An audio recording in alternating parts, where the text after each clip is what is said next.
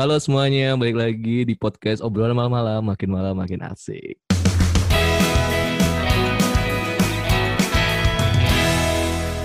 Mungkin Bapak bisa memperkenalkan diri dulu kali Pak. Kan di sini banyak yang belum tahu nih.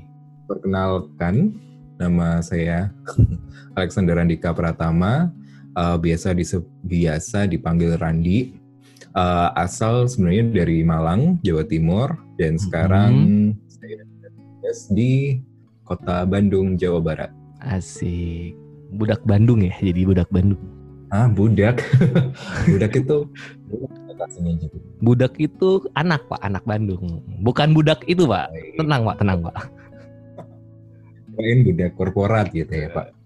Eh, tapi emang kayak gitu kan? Bukan ya Pak? Oh iya. saya budak.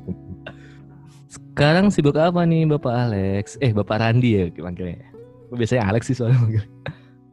Sekarang kesibukannya bekerja siang dan malam. Wow. Bertanpa henti. Iya, euy. Gimana sedih ya? karena work from home malah menuntut ini kerja tanpa batas sepertinya. Oh, bukannya bukannya malah santai ya? Orang-orang soalnya di sosmed-sosmed pada santai sih WFH itu. Kalau di sini eh, kayaknya konkol terus-terusan jadinya. Nggak ada Hmm. berhenti. Bapak jadi orang penting sih di sana. Atau karena Aduh. kurang anggota kali ya? Kurang tenaga. Jadinya semua dihajar kerjaannya. Mungkin karena ini sih, karena COVID kan nggak mengenal libur ya kak. Oh, Jadi iya. tanggalnya nggak ada merah-merahnya saya. Hmm. Apalagi Bapak di ini ya, di badan yang pelayanan gitu ya. Eh, kita badan ini eh, palu gada kak. Oh, baru gada. Karena semua bisa. pekerjaan kami. Semua dihajar ya, Pak ya. Iya, mulai dari eh, turun ke lapangan sampai yang di belakang layar kita yang mempersiapkan. Mantap. Untuk Bandung tercinta kan, Pak ya? Untuk Jawa Barat dong kak. Oh, Jawa Barat. Oh, iya benar, Jawa Barat tercinta. Sekarang pembahasannya nggak itu sih, Pak. itu cuma pemanasan. itu cuma pemanasan. Oh, kirain udah ini to the point ke sana ya pak. Yo, eh, enggak dong. Kali ini kita akan ngebahas quarter life crisis. Aduh, udah mau 27 Tapi kan Bapak pasti udah mengalami quarter life crisis kan? Yes, benar Iya. sekali. Bisa bisa diceritakan Pak? Gimana quarter life crisis Anda pada saat itu di umur berapa? Tepat di umur 25 tahun sepertinya. Pas ya Pak ya? Iya, kan Pas. quarter life pak. Iya. Seperempat. Siapa tahu kan tapi kan nggak harus kan. Range-nya kan 20 sampai 2 eh 20 20 sampai 30. Iya, cuman saya sepertinya pas sekali di umur 25. Iya. Apa tuh Ini- Pak? Ini dimensional. Ada kecemasan apa Pak pada waktu itu Pak? Eh, bentar, ceritanya panjang nih Pak. Oke, gak apa-apa. Eh, Dua tahun yang lalu sepertinya. Iya, gak apa-apa. Itu waktu Bapak ketemu saya ya? nggak? Belum ya? 25. Eh, sesuai itu Pak. Kita kenal kapan sih? Kita kenal itu 2017. Nah, oh iya benar, setahun setelah itu berarti. Wow, cepat sekali ya. Wow. Setahun setelah Tapi itu. kayaknya itu, eh, sih sih sih. Aku ngitung mundur. Ha-ha. Oh iya, benar sih. Pak masuk eh, ke tempat itu bulan apa ya? April, Pak. Oh iya, oh iya, iya benar-benar. Ya jadi 2017 itu aku ketika tidak lolos ke sana ke tempat bapak, Oh iya. akhirnya lanjutkan hidup di Malang lagi di Ah. apa sebuah apa ya kantor kantor apa sih itu Retail ya, Pak ya? semacam retail retail benar-benar Heeh. Eh, sebagai general affair Jadi Mm-mm. tugasnya waktunya lebih kayak gimana ya? Kayak mengurusi administrasi sih sebenarnya. Iya. Jadi kayak ngecek uh, pengeluaran perusahaan pengeluaran rutin ya. Jadi kayak listrik, air, terus Iya. apa? Kan Ya, ini keamanan. nama juga GA kan, umum. Hmm, terus? itu yes di luar di luar bidangku sih karena kan Iya. aku kan kafe. Jatuhnya Yoi. jadi jadi nah uh, aku masuknya mulai Mei. Mm-mm. Mei terus uh, berjalan sampai Oktober. Karena waktu itu ini mencoba peruntungan untuk masuk PNS kan saya ini sangat uh, ambisius waktu itu ya kak Iya benar-benar. Saya tahu ambisius bapak itu. ya Tuhan Gak apa-apa, saya juga ambisius waktu itu juga pak. baik baik baik cuman iya waktu itu apply backcraft bapak waktu itu apply apa ya PNS Saya itu yang gelombang pertama atau yang gelombang keduanya? gelombang kedua sih Yang pertama kan Kemenkumham kan, cuma itu doang yang pertama kali keluar kan. Iya nggak sih? Uh, terus gagal kan kita Gagal. Lu, lu juga gagal kan? ya pastinya yang kedua lu kalau ya? nggak gagal saya nggak di sini pak Oh iya bener. Ya. Yang kedua lu Bekraf, gue itu Kementerian waktu itu- Keuangan. Keuangan. Dengan PD-nya. waduh gitu Dengan PD-nya Nah, pak. Di sana tidak tahu ini ya kak eh, saingannya ada di Iya, saya nggak lihat arus pak. Terobos aja. Hidup seperti Larry. hidup seperti salmon ya kak waktu itu Oke, terus tuh pak terus. Bapak ya daftar jadi waktu itu backcraft Hmm. uh, apply jadi waktu itu uh, ambil cuti kantor supaya ngikut tes CPNS ke Surabaya uh, waktu itu sama teman Mm-mm. dan waktu itu benar-benar apa ya karena memang keinginan mungkin keinginan hampir semua anak DKV ya yang ingin masuk PNS pasti sasaran utamanya ke backcraft Betul. Nah, eh, untuk Backcraft sendiri benar-benar aku mempersiapkan diri banget sih waktu itu. Mm-mm. Jadi kalau waktu aku inget apa? Kalau yang di Telegram Telegram nggak sih? Eh, biasanya kayak ada grup-grup untuk bagi-bagi soal, Kisi-kisi CPNS terus lah gitu, gitu ya. lah. Jadi emang siang malam nggak siang eh nggak siang sih karena siangnya kerja. Malam-malam sih habis kerja terus rada sempet-sempet baca-baca belajar gitulah. Mm-mm. terus ya doa segala macam akhirnya waktu apply di Surabaya uh, diumumin lolos Hmm? waktu itu uh, tahap apa ya tahap apa sih yang awal itu SK SKB Gue juga lupa anjir apa ya. ya udah Uh, itu lah. itulah pokoknya aduh lupa saya Saya juga lupa. uh, intinya tes tes tulis gitulah Iya yang itu kan tulis diambil Ah, tiga kali posisi jabatan nah ah, Waktu itu aku, aku sadar banget bahwa ternyata backcraft yang ingin masuk sangat banyak. Hampir top 3 lah. Pokoknya antara Kemendikbud, backcraft sama Kemenkyu puli- paling yang istilahnya pendaftarnya mencapai puluhan ribu. Nah, kebetulan di posisiku itu eh, yang diterima di posisinya itu cuma dua orang harusnya dari eh, total jabatan yang tersedia. Heeh. Jadi itu dikalikan berapa ya? Dikalikan empat. ti- empat. Oh Eh, ya, empat, empat atau tiga? dikalikan empat. Empat mungkin ya. Iya, Iya empat empat. Heeh. Terus? Ya udah. Empat. Ranking 8 besar se Indonesia waktu itu ke Jakarta untuk eh, apa? Untuk PKB. ujian selanjutnya. yang bidang ya kalau nggak salah. Nah itulah. Tes kemampuan bidang. Nah, Terus?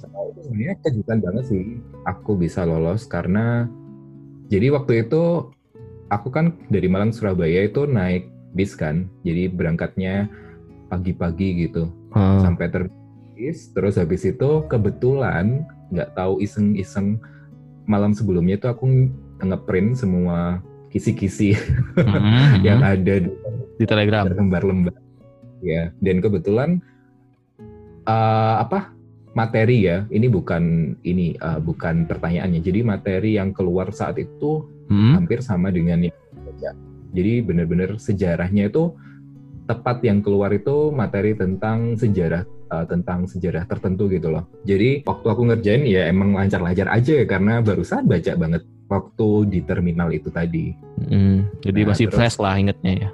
Heeh. terus habis itu uh, tes kemudian itu diumumin berapa lama ya? Dua dua minggu paling ya. Hmm. Dua minggu. Nah, itu akhirnya karena aku sombong dan aku ambisius, aku langsung memutuskan untuk resign dari pekerjaanku. Oh. Karena aku positive thinking untuk lulus. Optimis ya, Pak ya? Betul. Betul. Bagus itu bagus, Pak. Udah.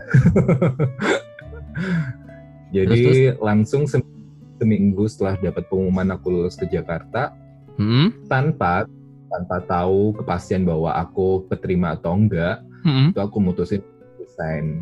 Di lain Oh. pihak memang aku udah gak betah sih di pekerjaan itu, Iya. walaupun masih berjalan uh, belum setahun lah. Karena memang emang nggak sesuai banget sama passion gitu loh. Jadi emang ah, hari-hari itu terasa lama sekali. Iya. Karena nggak nggak enjoy ya, Pak ya. Iya benar. Mm-mm. Terus terus. Terus uh, akhirnya aku resign mendadak waktu itu. Besoknya langsung pergi ke Jakarta, Mm-mm. pamit sama orang tua.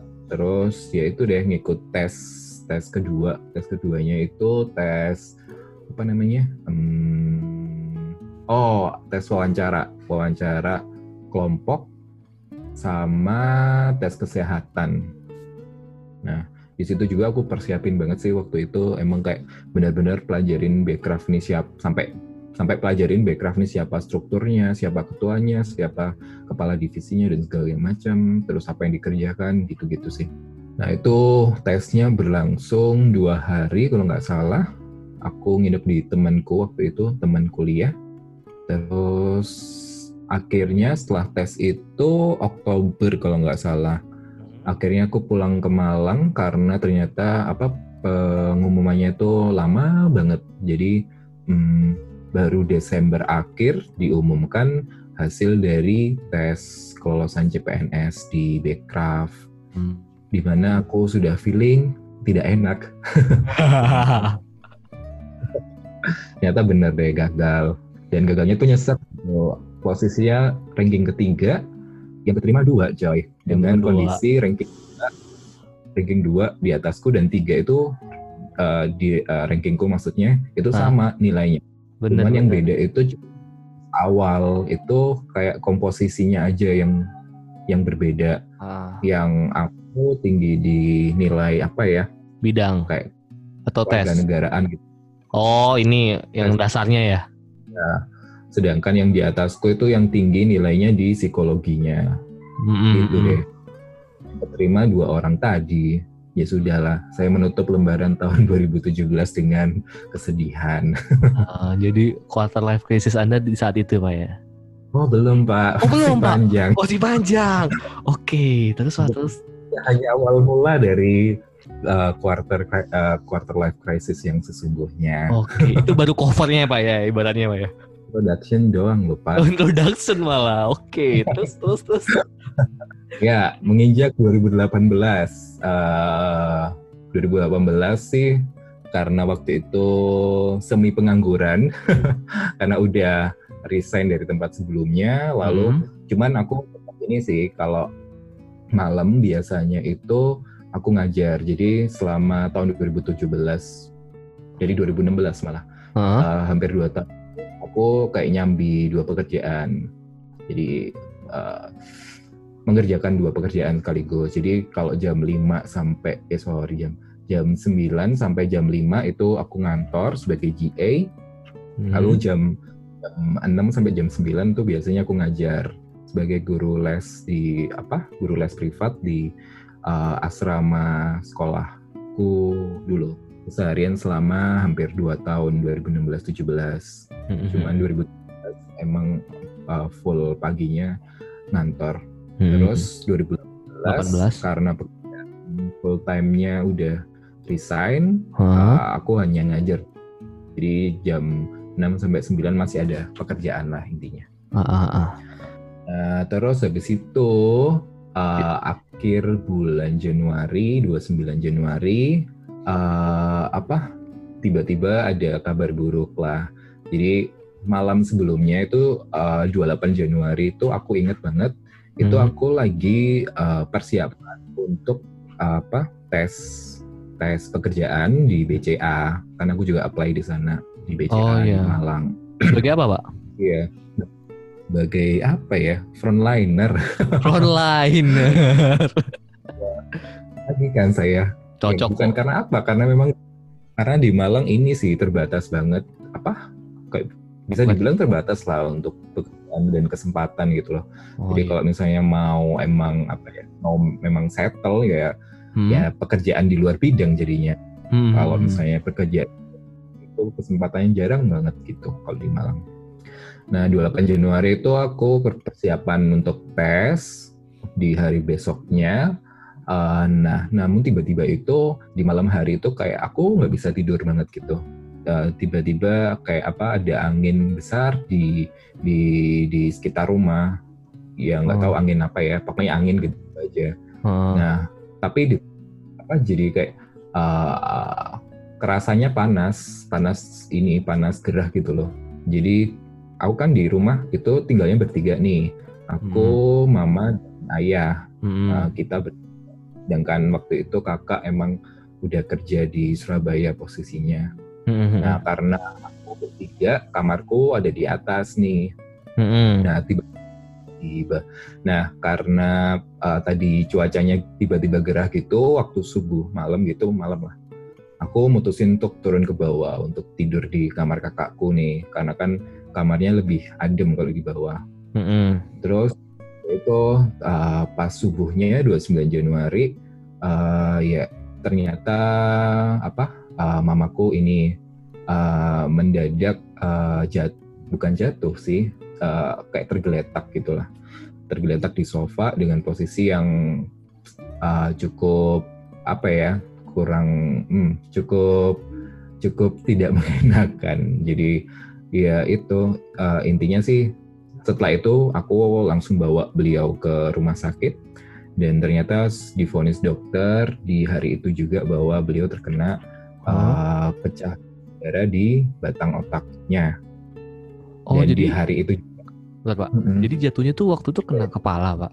Uh, aku nggak tahu sih prosesnya gimana. Jadi hmm, kan biasanya mamaku ini jam 5 gitu ya. Itu kan pasti dia mandi pagi dan juga mempersiapkan masak dan segala macam. Oh, sarapan ya. karena jam karena kan jam 6 itu beliau biasanya pergi uh, ke sekolah kan beliau seorang guru ya jadi Hmm. ngajar gitu Hmm. Nah, jam 5 itu biasanya rutinitas mandi itu belanja ke depan rumah buat mempersiapkan sarapan sambil mungkin mempersiapkan apa eh, ayahku juga karena kan ayahku posisinya waktu itu kena stroke nih sejak aku SMA jadi eh, untuk segala aktivitasnya memang dibantu sama mama waktu itu Ah. Nah, jadi pagi-pagi itu ya sebenarnya dia melakukan aktivitas seperti biasa mandi pagi dan sebagainya. Nah, Mm-mm. ketika aku menemukan beliau itu posisinya udah kayak tidur di sofa dengan ya mengeluarkan busa gitu di mulut beliau. Ya, Oh. ya waktu itu aku jadi kaget dan apa? Mungkin karena feeling ya. Jadi emang untungnya aku turun di bawah di udah turun di bawah gitu. Jadi aku kedengeran cepat ya, suara ya? beliau kayak uh, uh, nah pada posisi yang sama ayahku keluar kan dari dari kamarnya karena kan kesehariannya juga seperti itu Mm-mm. ya ya udah eh, apa aku karena bertiga dan ayahku juga nggak bisa melakukan aktivitas eh, seperti normal ya jadi aku ini manggil-manggil tetangga dan juga langsung manggil apa gokar gitulah untuk dibawa ke rumah sakit segera Mm-mm.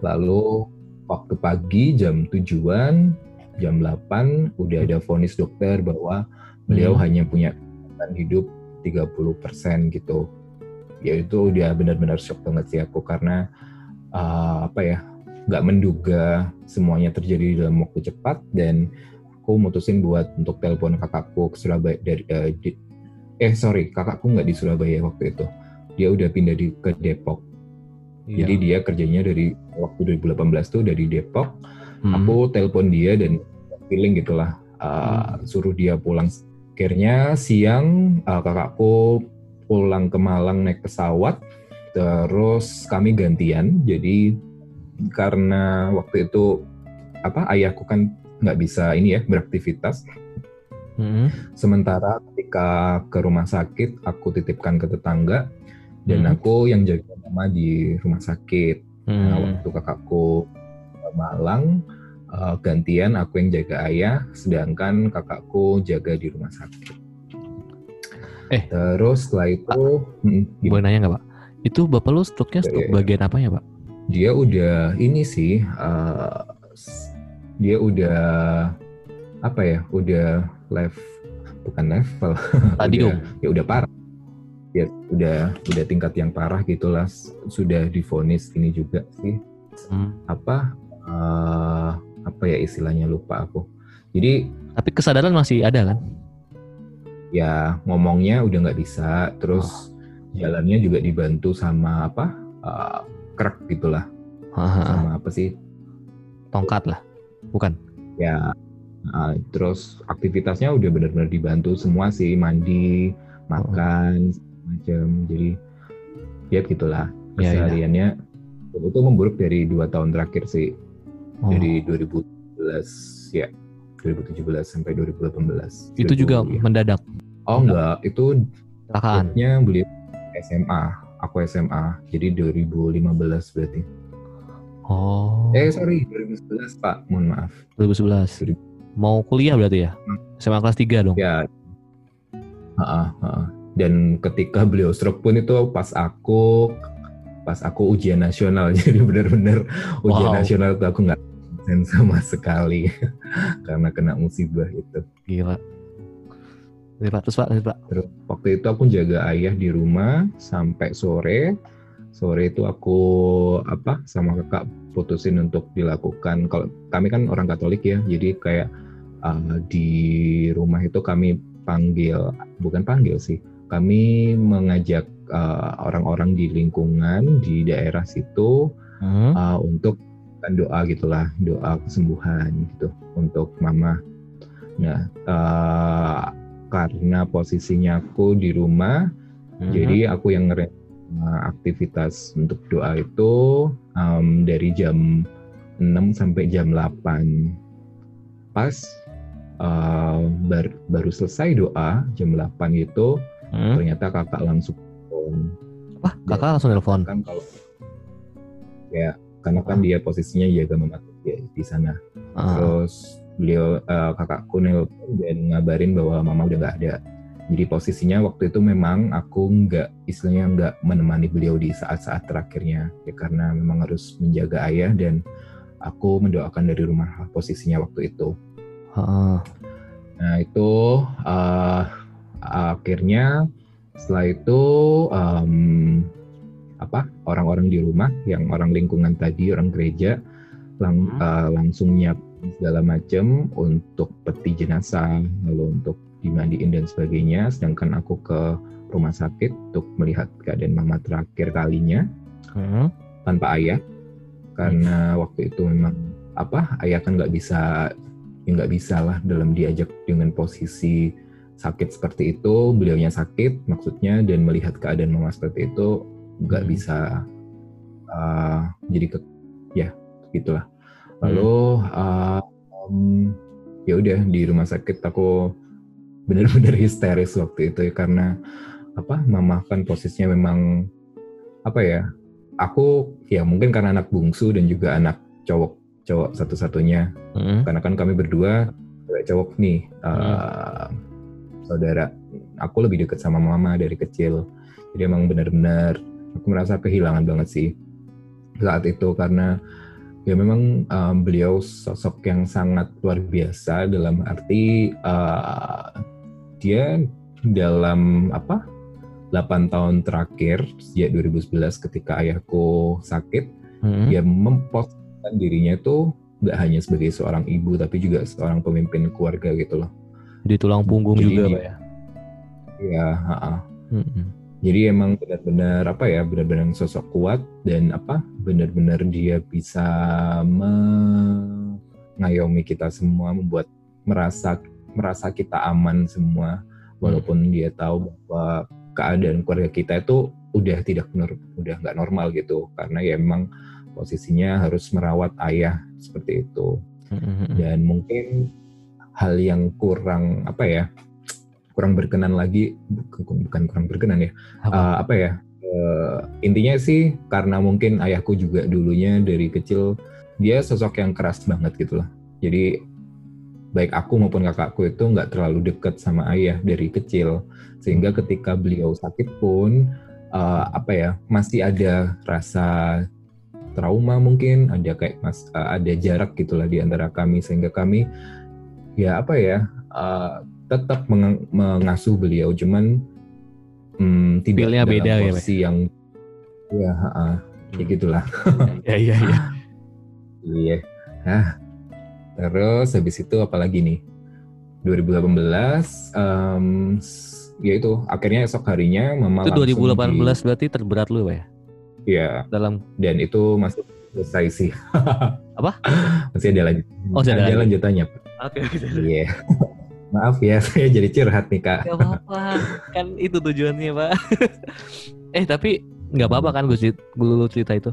nggak apa-apa sih Nggak maksudnya lu Iya. udah udah ikhlas gitu kan? Maksudnya takutnya masih sakit, oh langsung keinget gitu. keinget sih pasti cuman apa ya sudah rilis lah untuk ininya Hmm, segala bentuk eh, bebannya Oke. nah terus lanjut nih Lanjut aja lanjut. Jadi esoknya, esoknya mama ini dikuburkan. Ya, dimakamkan. eh waktu itu ya dimakamkan dan emang waktu itu aku ngelihat banget di apa eh, raut wajah ayahku itu benar-benar terpukul sih karena beliau nggak menyangka kan dalam arti- Hmm. kami pun sebenarnya sebagai keluarga kecil kakakku aku saudara-saudaraku juga nggak menyangka bahwa yang duluan malah ternyata ibuku gitu loh yang jadi yang beliau kan malah mengasuh orang sakit gitu kan. ya, yang sehat Cuman padahal pak mungkin- ya. Cuman mungkin letak capeknya malah di beliau sih memang. Jadi ya beliau istilahnya berkorban segala macam fisik maupun psikis lah selama hampir 8 tahun untuk mengasuh ayah dan beliau itu sangat optimis bahwa ayah bisa sembuh. Walaupun sebenarnya kami tahu nih anak-anaknya gitu bahwa dengan karakter ayah eh, yang sakit waktu itu sudah sakit cuman karena beliau juga tetap keras orangnya jadi susah diatur gitu loh. Jadi kami pun Oh. kayak apa ya? Yes, bisa dikatakan pesimis lah bahwa nanti ayah bisa sembuh dan kembali normal karena habit-habit eh, beliau itu masih ada eh, masih susah diatur gitulah. Mm-mm. Jadi emang bener-bener kami pun saat, saat itu terpukul banget uh, dengan kehilangan ibu ini, kehilangan mama. Mm-mm. Nah terus setelah itu uh, setelah dimakamkan uh, kakakku seminggu kemudian mau nggak mau harus balik ke Depok karena dia juga harus bekerja dan di situ aku tinggal berdua nih di- uh, sama ayahku sejak itu. Mm-mm. Uh, di mana posisinya memang benar-benar aku nggak deket sih sejujurnya dengan ayah dan awalnya aku merasa kayak sangat terbebani uh, dengan Kayak awkward gitu ya pak ya.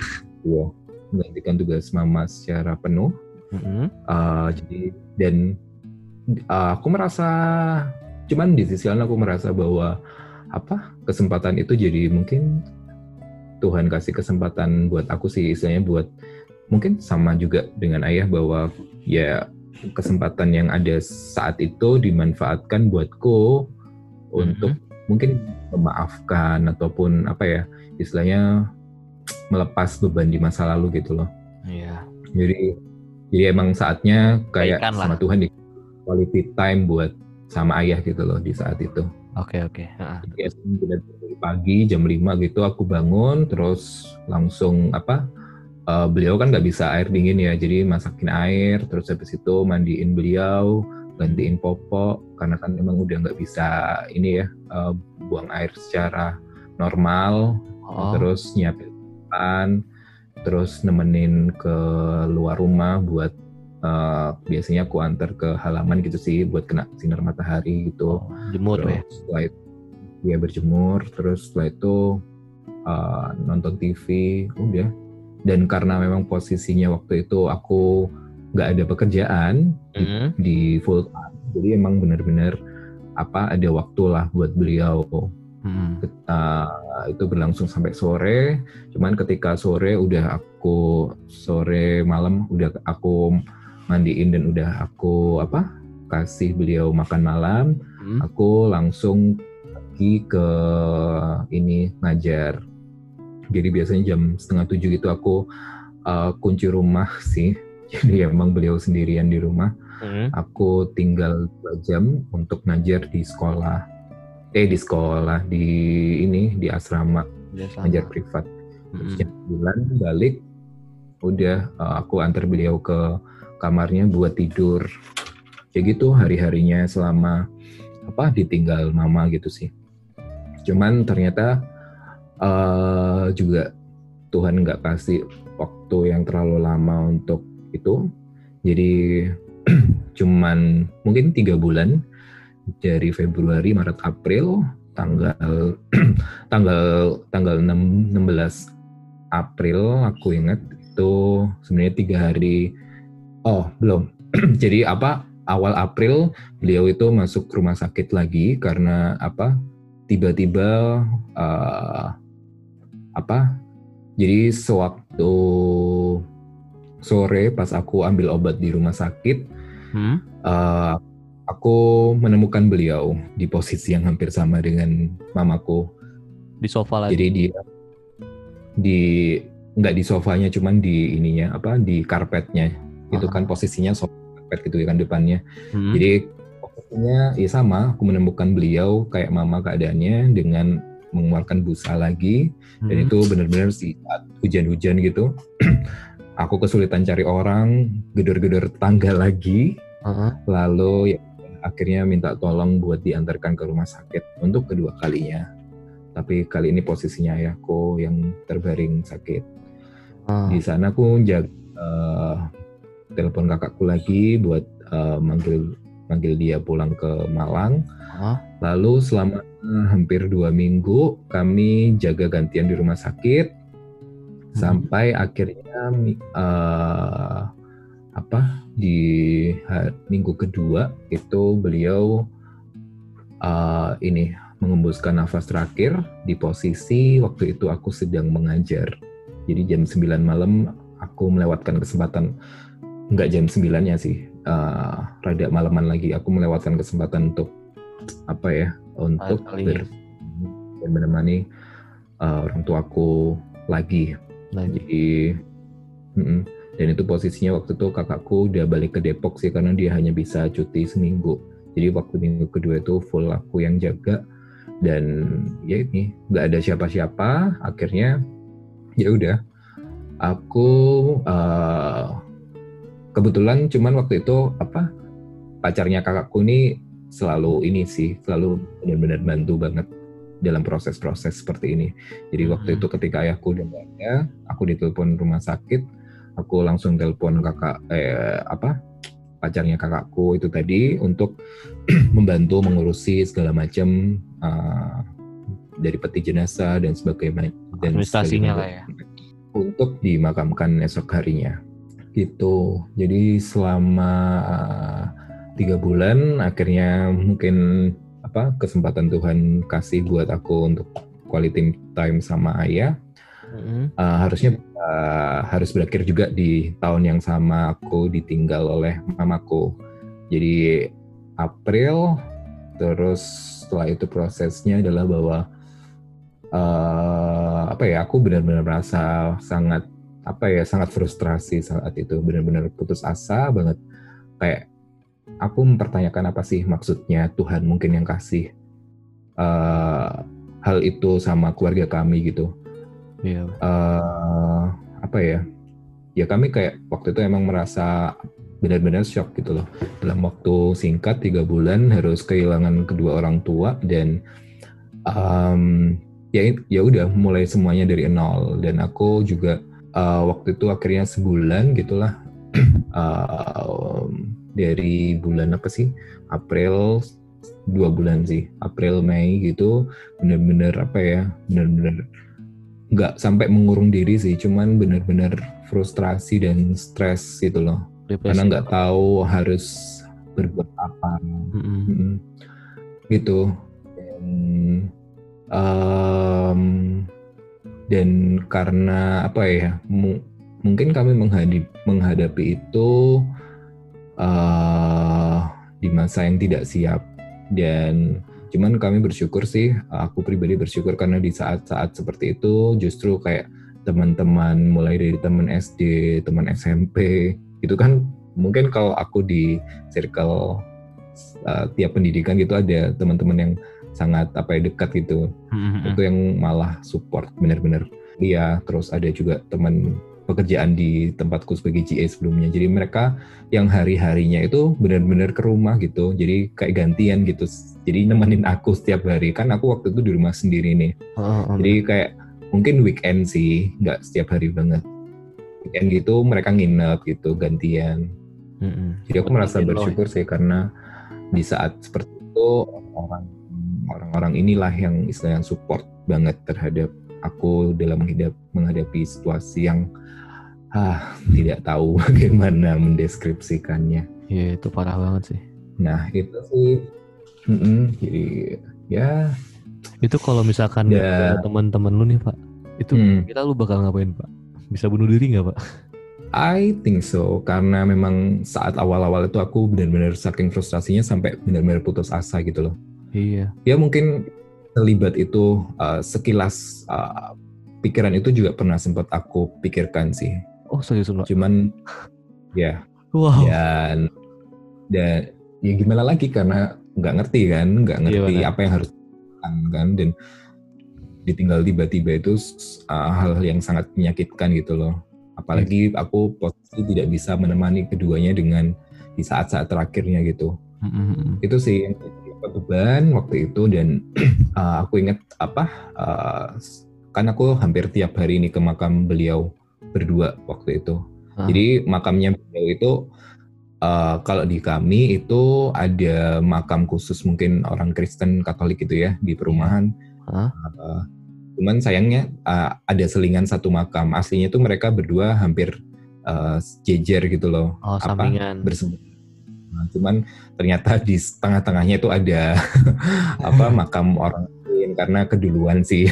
jadi uh, sebelum ayahku ada orang yang meninggal duluan. Jadi aku tiap hari ke makam beliau berdua dan ya itu sih apa ya doa doa doa doa terus sampai akhirnya ketika apa sempat terlintas pikiran itu aku kayak uh, benar-benar di makam itu kayak nangis gitu dan uh, apa ya hmm, kayak diingatkan kalau bahwa oh mereka tuh nggak ngasih pertanda apa sih maksudnya nggak ngasih Aduh bingung nyeritainnya deh. Intinya waktu aku habis dari makam lalu pulang ke rumah, aku itu uh, kayak ngelamun-ngelamun di kamar itu.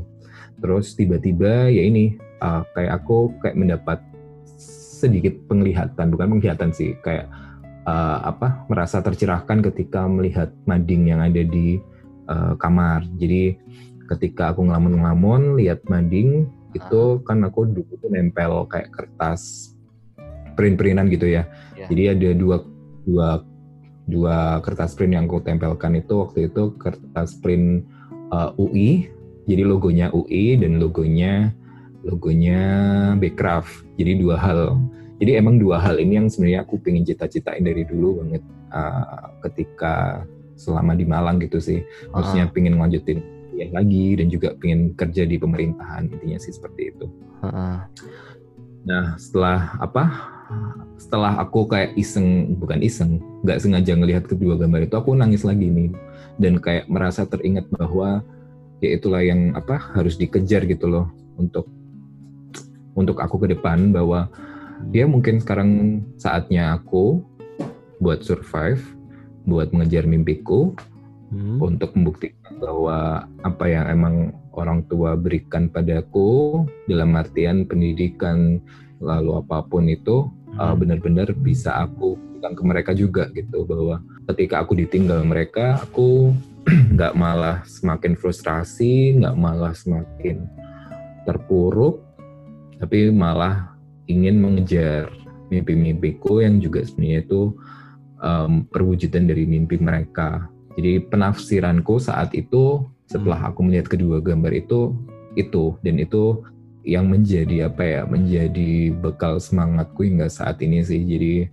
uh, ya itu sih hal yang menjadi titik tolak dan uh, keinginanku untuk bisa survive dan apa ya bisa bangkit dari situasi itu.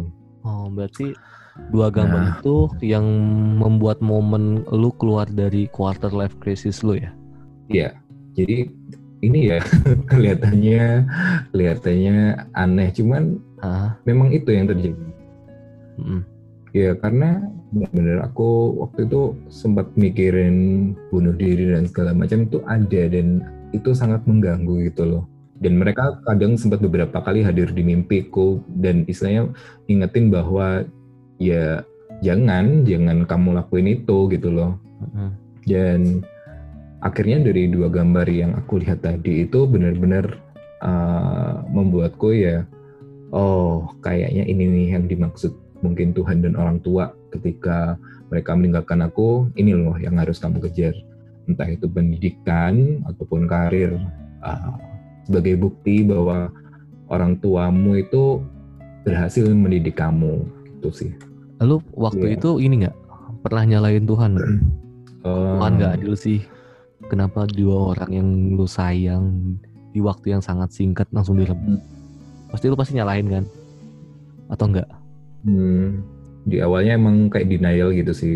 Denialnya juga karena posisinya aku kan bertiga di rumah. Ya aku menyalahkan diriku dan hmm. juga Tuhan bahwa uh, awal-awal kehilangan sempat denial cuman di setelah itu aku kayak merasa apa ya karena mungkin walaupun tadi istilahnya teman-temanku banyak yang datang ke rumah kadang-kadang gitu ya hmm. cuman kayak aku merasa apa ya butuh benar-benar butuh curhat gitu loh dan itu hanya bisa aku lakukan lewat doa sih hmm. jadi emang tiap malam gitu aku uh, marah kepada Tuhan tapi menyampaikannya dalam doa gitu loh. Dan aku menyampaikan dalam bentuk pertanyaan Tuhan, isinya kenapa sih uh, Tuhan kasih ini? Apa sih yang harus aku lakukan setelah ini? Itu aku ulang-ulang ulang-ulang-ulang selama beberapa bulan sampai menemukan jawaban dua gambar itu di di dua gambar itu dan mungkin juga akhirnya menemukan jawaban di bulan September gitulah di akhir-akhir tahun ketika mungkin aku dikasih kesempatan keluar dari Malang dan seterusnya. Ada apa Pak di bulan September?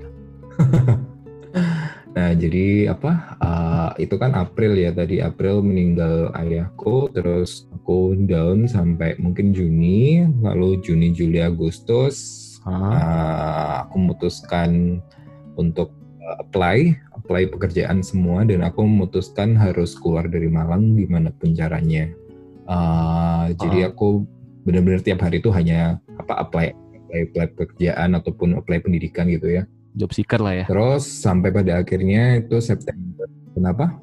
Iya jadi job seeker gitu lah. Iya. Uh. Dan uh, aku merasa bukan karena hanya keharusan ya aku bekerja, cuman karena memang aku merasa ini saatnya sih aku harus keluar dari Malang, uh. meninggalkan meninggalkan um, bisa jadi meninggalkan kenangan buruk yang terjadi ya. Uh, uh. Uh, jadi kayak ada rasa kalau misalnya tinggal di rumah sendiri banget terus apa yeah, dengan yeah. dengan apa ya dengan keadaan seperti itu. Uh, jadi aku harus dan melupakan lah ya. Buat, Butuh ya, ya itu mungkin sebagai ya bisa dikatakan seperti demikian sih. Uh, uh, aku coba apply nih. Uh, Sebenarnya itu lowongan untuk magang di kantor staf presiden di mana sebenarnya tahun 2017 itu aku sempat apply cuman dan udah diwawancarai cuman memang waktu itu aku nggak lolos nah tahun uh, di tahun 2018 September itu uh, aku apply lagi iseng-iseng sebagai mm-hmm. apa ya desain hmm, lupa jadinya uh, desain spesialis jadi emang anak-anak desain yang ingin bekerja di pemerintahan khususnya di kantor staf presiden uh, itu lewat satu data Indonesia aku coba apply dan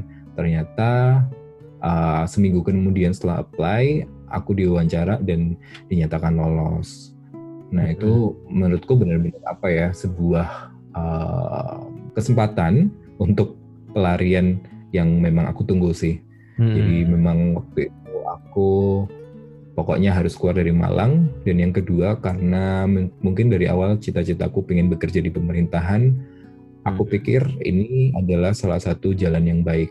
Walaupun aku sadar bahwa saat itu ketika di uh, program magang ini aku nggak dibayar uh, oleh tempat uh, bekerja. Jadi emang bekerja sebagai bukan Ikhlas. sebagai volunteer sih cuman ya ya gitulah. Gimana jatuh tahu sendiri kan? Ya, ya gitu.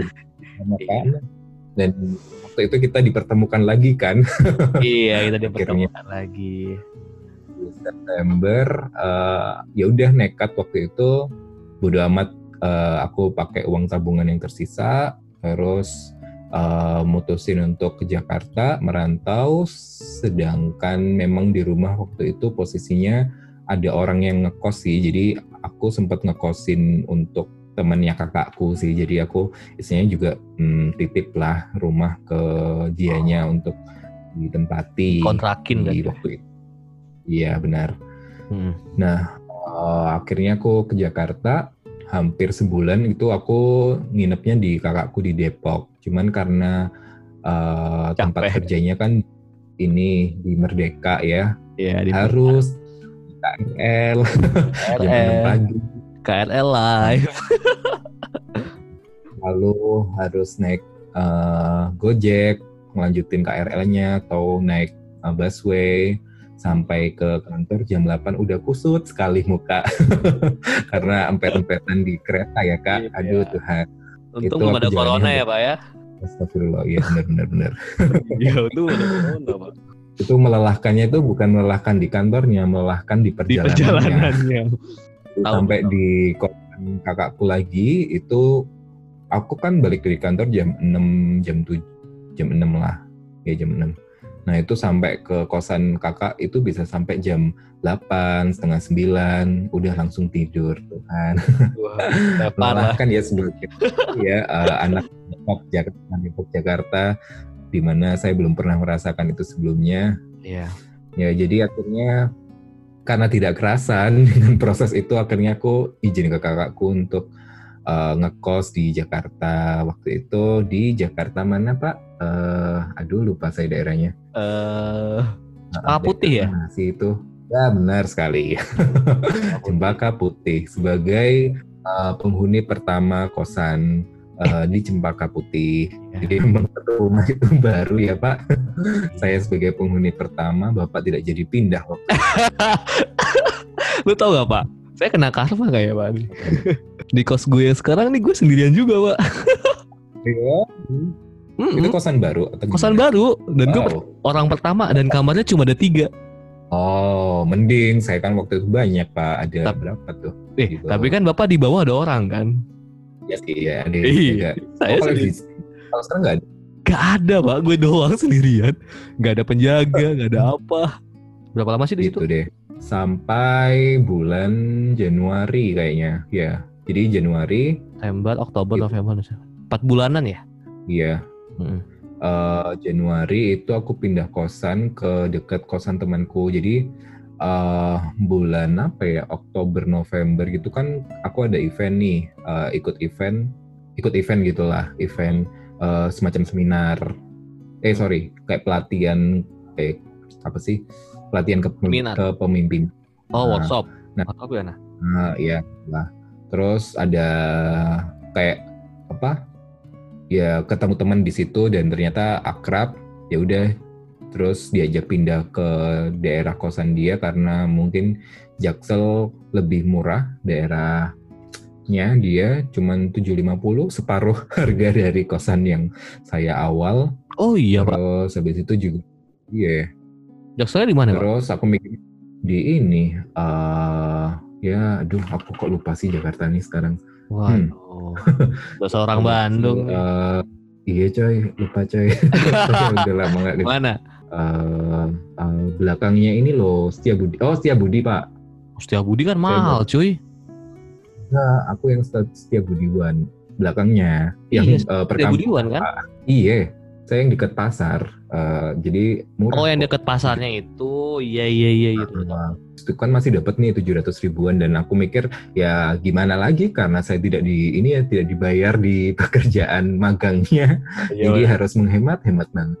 Jadi akhirnya ya udahlah keputusan tepat telah saya pindah ke sana sambil apply untuk pekerjaan. Jadi uh, kan kalau program magang di KSP itu ternyata ya ini kan apa kesempatannya juga belum tentu lanjut ke pekerjaan karena ya memang apa kebutuhan di sana juga nggak terlalu banyak untuk nge-hire orang dan hmm. biasanya kalau nge-hire pun level yang apa udah advance itu untuk pengalaman kerja maupun pendidikannya biasanya S2 ke atas itu dengan pengalaman kerja lima tahun ke atas.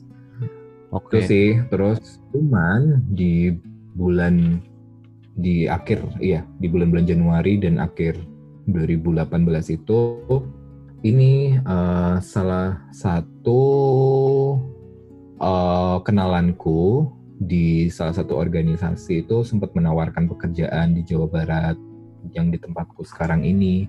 Jadi emang disuruh bantu Pemprov Jawa Barat untuk bikin uh, istilahnya instansi baru yang emang basicnya untuk teknologi. Jadi kalau misalnya di Jakarta itu komparasinya dengan Jakarta Smart City. Jadi memang di Jawa Barat itu uh, Pak RK Ridwan Kamil punya keinginan ingin menjadikan Jawa Barat sebagai provinsi digital di Indonesia.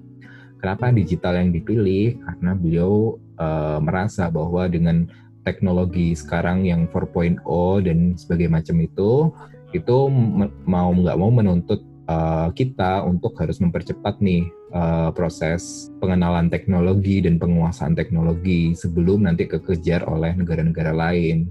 Nah, hmm. jadi di Jawa Barat akhirnya dibikin sebuah instansi baru namanya Jabar Digital Service uh, yang secara struktural kami ada di bawah Diskompo Jabar.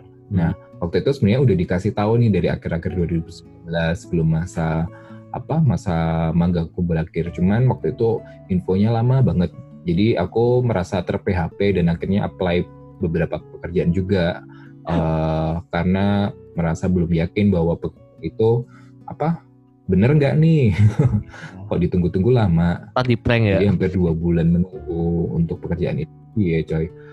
Uh, udah tabungan tinggal dikit hidup bagaimana nih? Kalau nggak ada pekerjaan apalagi di Jakarta kan? Iya. Gitu deh.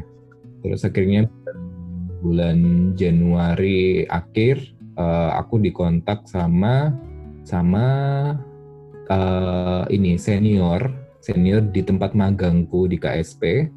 Jadi di, diberitahu sama seniorku. Uh-huh. Jadi kan di KSP ini aku ini udah uh, udah batch ke 13. Nah, aku ini diberitahu sama seniorku dari batch 1 yang ternyata dia ini adalah artis ini. Jadi aku baru tahu bahwa saat itu kondisinya uh, anak KSP di hmm. satu hmm. itu ternyata dipilih di kayak pimpinan di Jabar Digital Service. Hmm. Nah, aku uh, waktu itu dia uh, ja, nggak japri sih.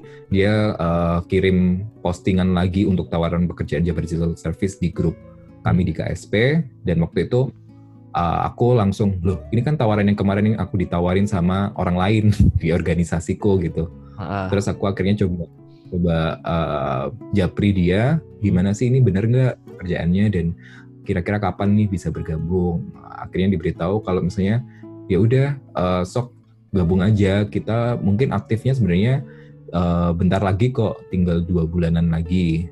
Nah ya udah akhirnya waktu itu udah ada kepastian terus akhirnya di bulan Januari akhir aku diinterview oleh uh, dari Jabar Digital Service-nya sendiri dan aku udah merasa yakin bahwa ya udah mungkin ini kesempatanku ya uh, untuk bisa bekerja di pemerintahan. Akhirnya Februari aku memutuskan untuk pindah ke Bandung 2019. Itu deh. Itu udah kerja di Jabar Digital Service ya, Pak? Ya, jadi mulai Februari aku pindah ke Bandung, cuman bekerjanya tuh benar-benar dimulai dari 2000 uh, dari Maretnya. Jadi nunggu oh, sebulan sih. Nunggu sebulan. Tapi udah pasti itu ya. udah pasti posisinya Hmm. dan waktu itu posisinya aku ngelamar dan bekerja sebagai graphic designer uh, dan waktu itu untuk apa uh, kelomp bukan kelompok squad yang pertama itu terdiri dari 20-an orang yang tersebar di berbagai posisi yang biasanya posisinya relatifnya diisi hampir satu duaan lah maksimal. Jadi Hmm. benar-benar waktu itu benar-benar kita pionirnya itu 20-an orang itu di bulan Maret 2019 dan akhirnya berkembang biak sekarang menjadi seratusan sekian orang. Wow. Jadi Sekarang udah batch berapa berarti? nggak tahu udah batch berapa nih udah banyak banget belum kenal semua yang apa yang anak-anak barunya gitu di sini Timnya udah banyak kan sekarang. Berarti kerjaan udah makin terbagi lah. Ya harusnya oh, Cuman ternyata ini tidak. karena pandemi ini jumlah orang banyak ternyata pekerjaan yang dikerjakan juga semakin banyak geraknya tetap gitu Oke. Ini kalau dari quarter life crisis-nya eh, berarti Bapak itu ngalamin terpuruknya gara-gara keluarga ya, Pak ya? Atau sama karir juga ya? Yep. Keluarga dan karir ya, Pak ya? benar sekali Mm. Biasanya kan orang kan mikirnya kan kebanyakan ini kan karir kan. Ini orang lain udah bisa udah kerja kayak gini, udah kerja kayak gini, kok gue masih kayak gini aja kan. Biasanya kan gitu kan yang dialamin umur 25 tahunan tuh. Lu ada udah pada ah, udah pada punya anak eh iya. Oh, Bapak juga ada hubungan ini. Life crisisnya juga ke ini, Pak. Relationship juga, Pak. Waktu itu sih nggak terlalu mikirin itu ya. Karena keluarga udah aduh bikin luar biasa stres. Jadi waktu Sekarang itu ya? emang ya udah. Gimana? Malah sekarang ya, Pak ya? Lagi butuh. Eh, eh, eh, kalau saya sih sebenarnya karena ini ya karena eh, nggak tahu ya prioritasnya karir terus kayaknya. Untuk urusan eh, romantika seperti itu jadi terpinggirkan Ada ini nggak Pak tips dan saran buat teman-teman yang dengar podcast ini Pak cara keluar dari quarter life crisisnya? Hmm, pada intinya sih, aku merasa bahwa tiap orang pasti akan mengalami fase itu, entah itu berat aja, berat banget, atau sangat berat. itu tergantung level yang kita, apa ya kita posisikan sendiri sih, karena mungkin bagi sebagian orang eh, ini kayak apa yang aku hadepin itu kayaknya terasa berat banget. Uh, Dan banget. juga merasa Banget sih. cuman cuman ternyata bisa gitu loh dilalui dan jadi kayak apa ya kalau sekarang aku ketika bukan bukan memandang remeh ya cuman ketika melihat orang lain gitu ya eh, kayak menghadapi masalah sedikit terus kayak ngeluhnya setengah mati gitu kayak aku merasa aduh kamu belum merasakan nih apa yang aku rasakan. Nah, bersyukur. Dalam artian aku bisa melewati fase itu dan eh, aku jadi kayak merasa apa ya nggak nggak nggak merasa menghargai orang-orang yang mungkin mengalami fase yang lebih berat daripada yang aku alamin gitu jadi mungkin dia kehilangan semuanya itu benar-benar semuanya ya nggak hanya keluarga tapi pacar mungkin pekerjaan dan sebagainya jadi benar-benar ditinggalkan oleh semua orang gitu mungkin ada yang seperti itu dan aku merasa beruntung tidak mengalami sampai segitunya.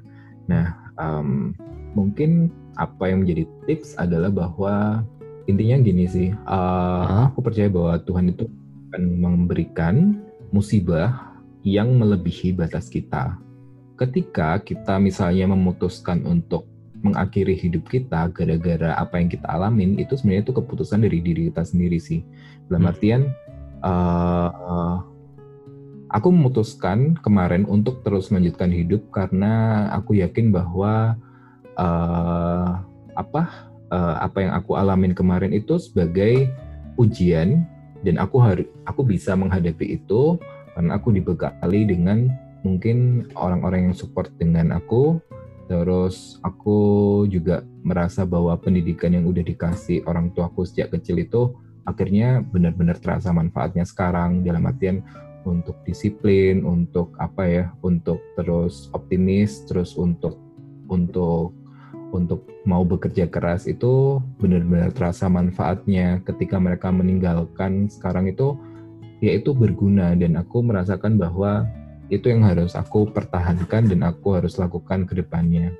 Hmm. Jadi uh, uh, intinya sih yaitu tadi bahwa yakinlah bahwa setiap cobaan yang akan dialami di masa apa pun gak hanya quarter life crisis ya.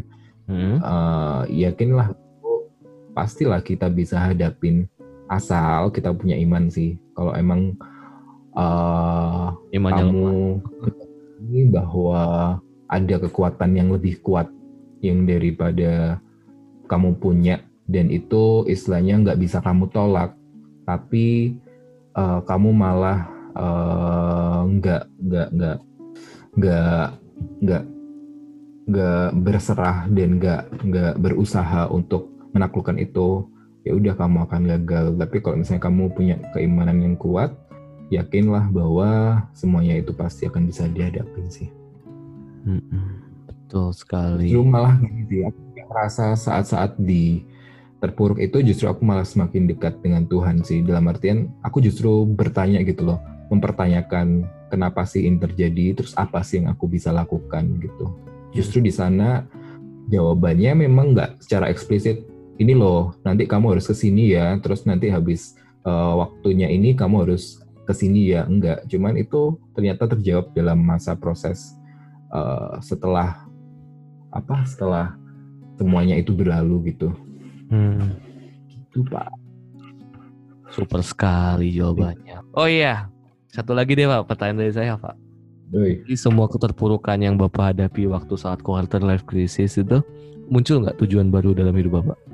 Hmm, sebenarnya kalau aku pribadi sih, uh, kalau baru sih enggak. Malah justru seperti yang aku katakan tadi, bahwa aku merasa justru tersadar hmm. untuk bisa survive itu ketika aku melihat apa yang menjadi cita-citaku di masa lalu sih.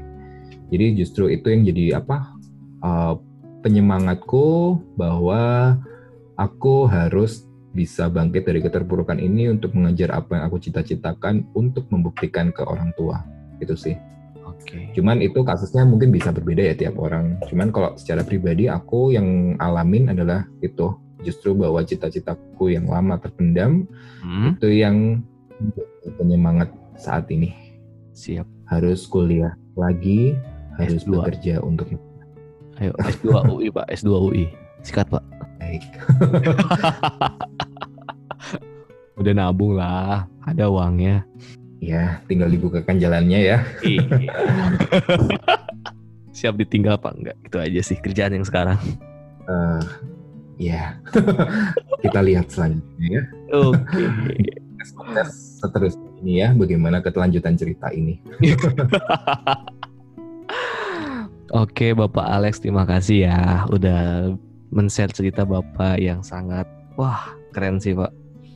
Saya salut sama Bapak dari kondisi seperti itu. Soalnya gimana ya? Bapak tuh strong sekali loh, Pak. Saya tuh nggak bisa habis pikir bisa ngadapin semua itu semua dalam dalam satu waktu. Dua-duanya dipanggil Tuhan, tapi Bapak masih bisa survive walaupun apa ya dua bulan ya dua bulan tiga bulan bapak mengalami masa berat untuk bangkit lagi hmm. sebenarnya sih sejujurnya ya rasa oh, trauma sejujurnya. itu mas oh, trauma masih mungkin ada, masih ada. Dalam artian apa ya jadi posisinya kayak sekarang itu aku kayak takut kehilangan seseorang gitu loh. Jadi ya mungkin oh. itulah ya yang bikin apa aku jadi uh, lama untuk memikirkan uh, selain karir dan pekerjaan ya mungkin karena ada faktor itu. Cuman itu sih uh, sekarang masih proses lah. Mm-hmm. proses healing.